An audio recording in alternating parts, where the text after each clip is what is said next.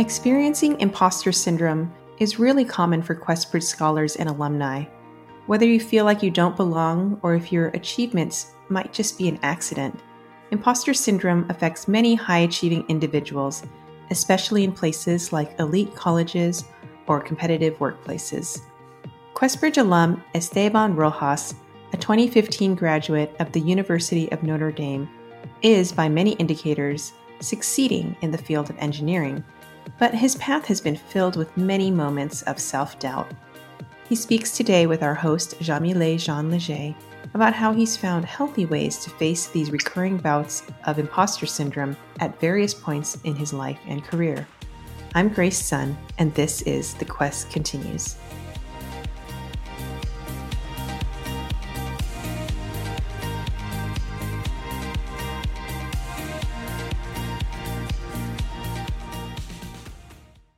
Hello, everyone. I'm Jahmeelay, your host for today's episode. Today, we'll be talking about a pretty common issue for QuestBridge scholars and alumni imposter syndrome. The persistent feeling that some high achieving individuals have when they feel they don't quite deserve the successes they've achieved or the positions or awards they have attained. In short, when you anxiously think to yourself, I don't deserve to be here. Our guest today is Esteban, a QB alum who graduated from Notre Dame in 2015. How are you doing today, Esteban? Great. Thank you, Jahmeelay. How are you doing? I am doing all right. Uh, definitely want to talk about imposter syndrome and has and how it has shown up in your life. But I think before we do that, can you tell us a little bit about your college experience and your professional path thus far? Yeah, definitely. Happy to.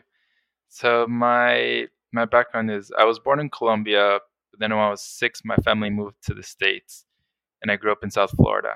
So I went to public school all my life. I started getting good grades at a young age. Then, you know, by the time I was in middle school for sure, I was aiming for those straight A's. So, you know, that was the mentality that I that I started building just by myself, um, just because I knew that I had the ability to do it. And in high school, that was a main driver for how I defined myself you know it's just because i knew that to get into a good school i needed good grades and there was almost like a a high of being able to achieve the straight a's to the point where i saw it be as failure. So for me i, I started kind of becoming a perfectionist it, to where i saw success more as a binary sort of measure and not spectrum. So it was either a i achieved something or I, I did good or i failed. That was sort of the mentality that i was forming which wasn't the best. So I was doing good in school, doing good in high school. Then uh, when I went to Notre Dame, you know, I, I came in being the number one in my class. I thought I was really good at school. I was confident in my abilities as, you know, academically. And then at Notre Dame, I crashed with the reality that I am not prepared to maintain that same level of of grades at the level that Notre Dame operates at. And the thing that further really hurt to see was how other people seemed to be doing perfectly fine, whereas I felt like I was drowning.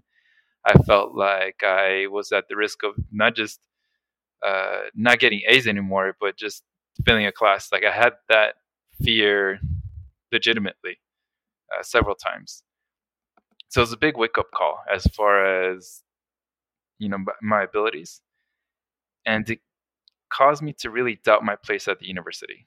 I was thinking that maybe I got in as a mistake, that I was able to write good enough essays for someone to think that I was better than I was.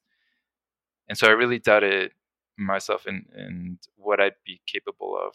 And so that was something that I struggled with significantly freshman year, even a little bit through into sophomore year. Um, the good thing is that at Notre Dame, there was a retreat for Latinos called the Latino Freshman Retreat. That one helped me a lot because other people were going through the same thing of that, you know, of that struggle academically, socially. Given that this was, you know, I was a minority at Notre Dame, like at, in South Florida, being Hispanic is you know you're technically a minority, but you don't really feel it because there's so many. At Notre Dame, you do feel like a minority. So it was a rough adjustment. What helped was once I actually started my computer science classes, I saw that I was doing pretty good. Uh, you know, I was getting mostly A's at that point in those classes. And so that helped me see okay, I might not be the best at physics, at chemistry, at writing, uh, but I can at least do this, the thing that I came here to do, which is computer science. Um, so that helped me see myself in a different light versus how I saw myself freshman year. Um, but it was still a process. Yeah, thanks for sharing that. I think that uh, that process of understanding what others' expectations might be, what are your expectations of yourself, and what's valid about either of those two um, is is almost a, a lifelong journey. Staying on the topic of experience, uh, what was your experience like settling into your new community at Notre Dame?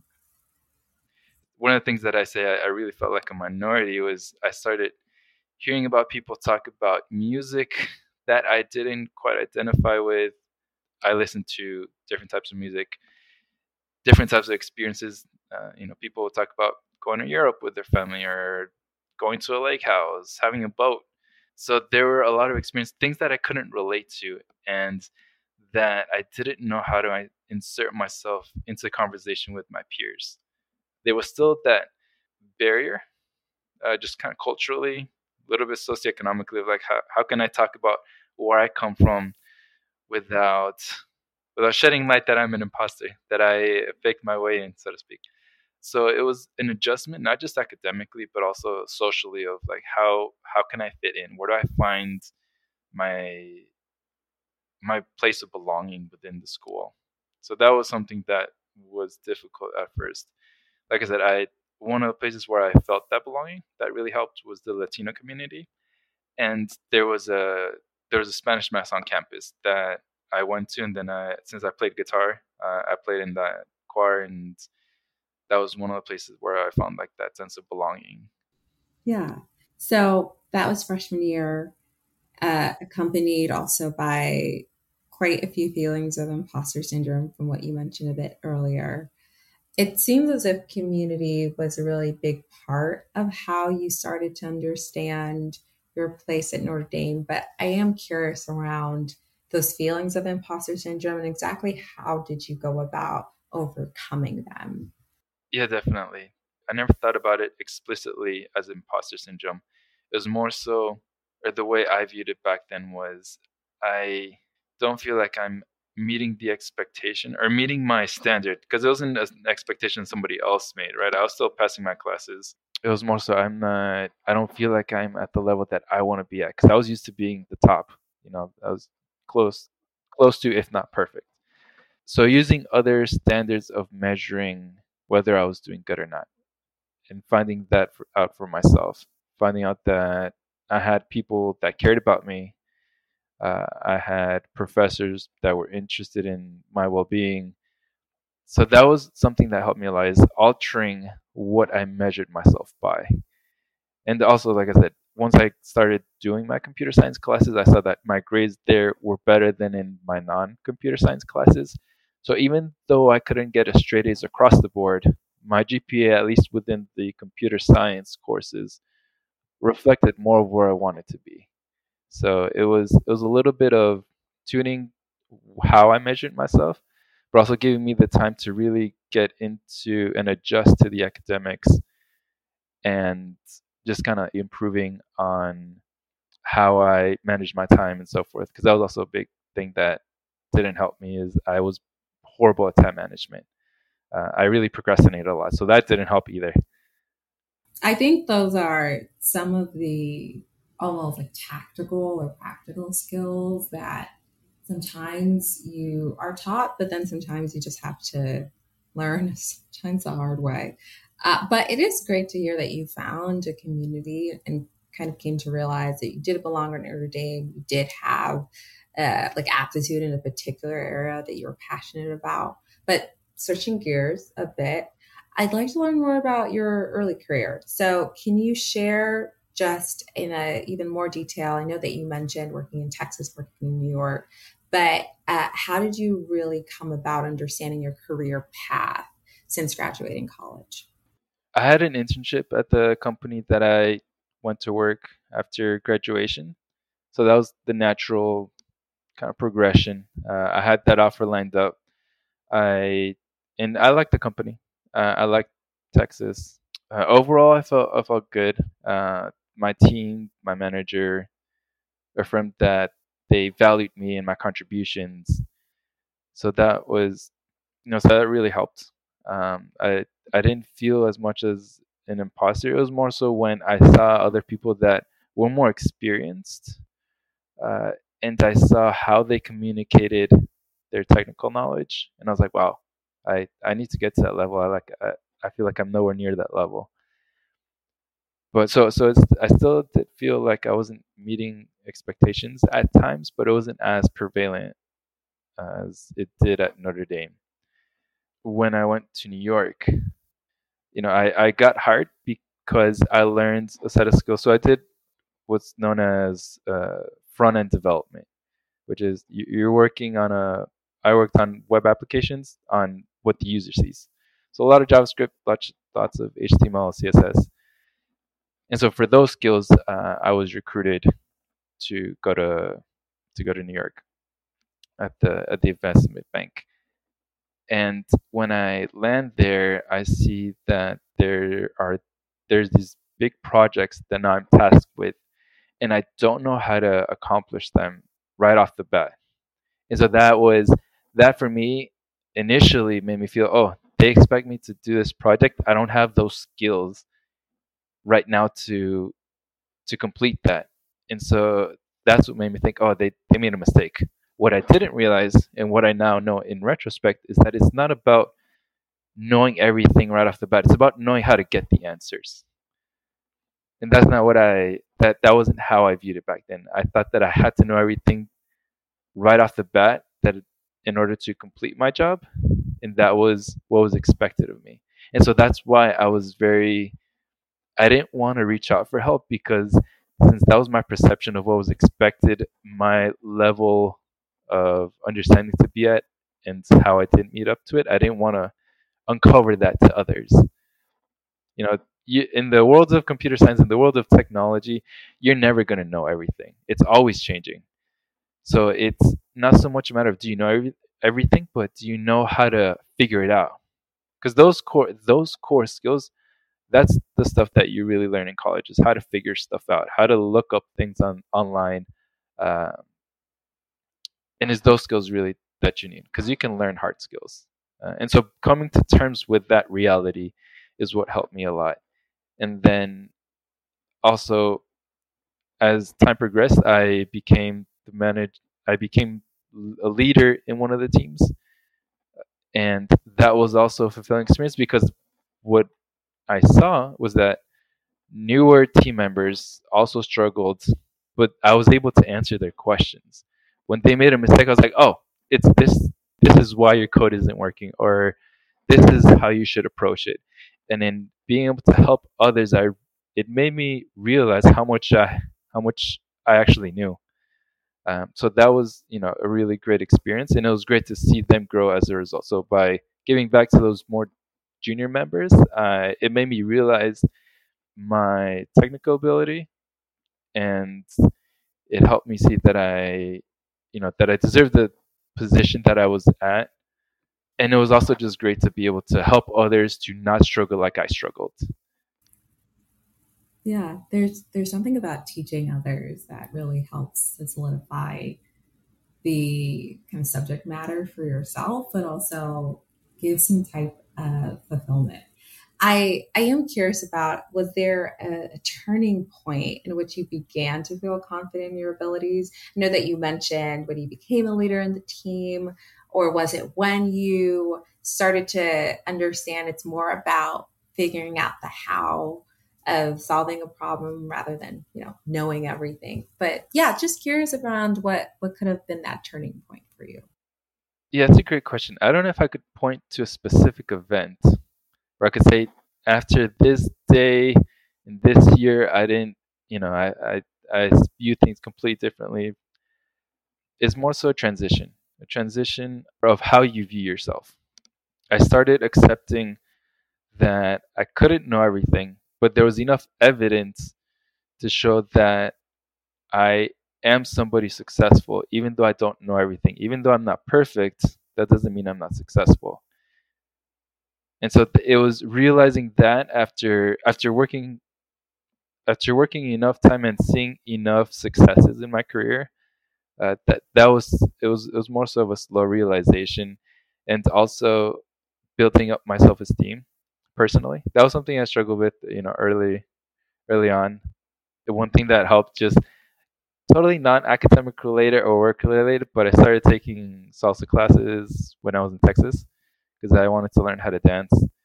And funny enough, like that was something that really helped me on a personal level because as somebody who grew up being particularly shy, this was now an environment where I had to reach out to somebody most of the time totally random and most of the time it would be fine. Like yeah, you'd get the occasional no, I don't want to dance, but that practice of getting out of your comfort zone and seeing how much I had fun and how much the other person would have fun helped me see myself in a different light. And so that I think fed into then the workplace of, yeah, I can go to somebody I don't know that's completely random. Hey, how's it going? Like, I, you know, I, I noticed that you're working on X or, or just reaching out to people was so much more easier because of the skill that I was developing outside of work.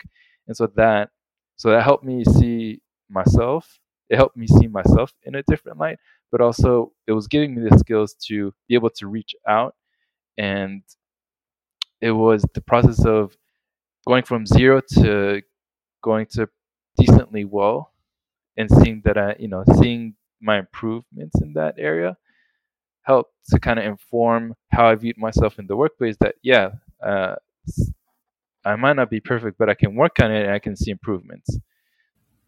Yeah, that is that's very valuable pieces of advice, even around how you can almost cross train. So, if you are trying to build up a skill in an area, there are ways that you can actually grow in that skill by doing something that is seemingly unrelated, but actually really helpful. So, like salsa and coding. So now we know that salsa and coding are actually more more related than than we might have originally thought.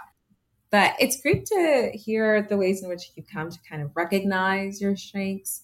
Uh, for our last question today, and you kind of already shared some pieces of advice, but I'm curious about what advice would you give to others facing imposter syndrome at various points along their even academic or their professional path?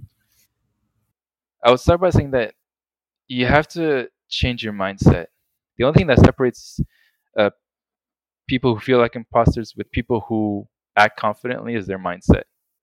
One is not better than the other. So the first thing is you have to know that it's okay with not being perfect. It's okay with not being great at everything. If you got to where you are, it's because people saw the potential in you. If you got into that school, it's because the admission staff saw your potential to succeed. If you got into that position at the work that you're at, it's because people saw the potential in you. Now, that doesn't mean that right now you are the best version of yourself and you should be able to achieve it. Like th- there might be some improvements that you have to do to, to truly thrive.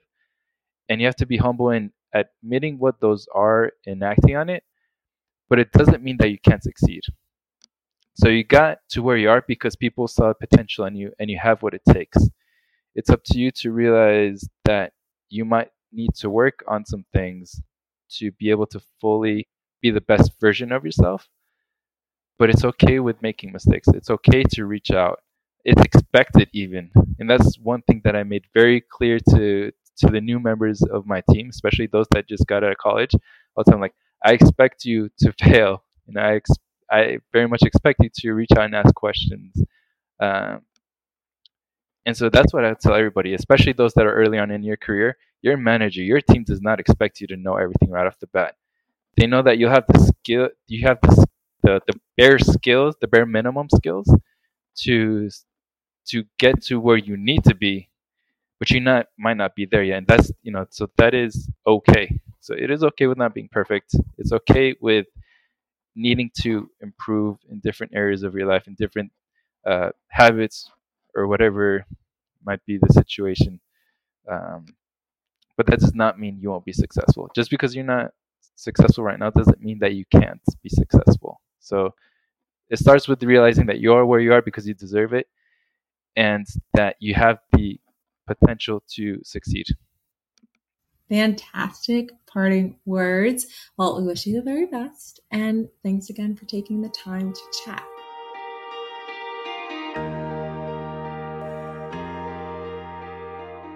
The Quest Continues is a production of QuestBridge, a nonprofit organization that connects outstanding students from low income backgrounds with opportunities at top colleges and universities.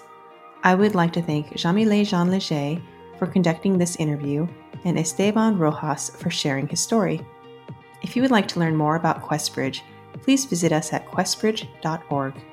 If you are interested in contacting us about this podcast or to reach Esteban Rojas, please email us at alumni at questbridge.org. Thanks, and we hope you join us next time for The Quest Continues.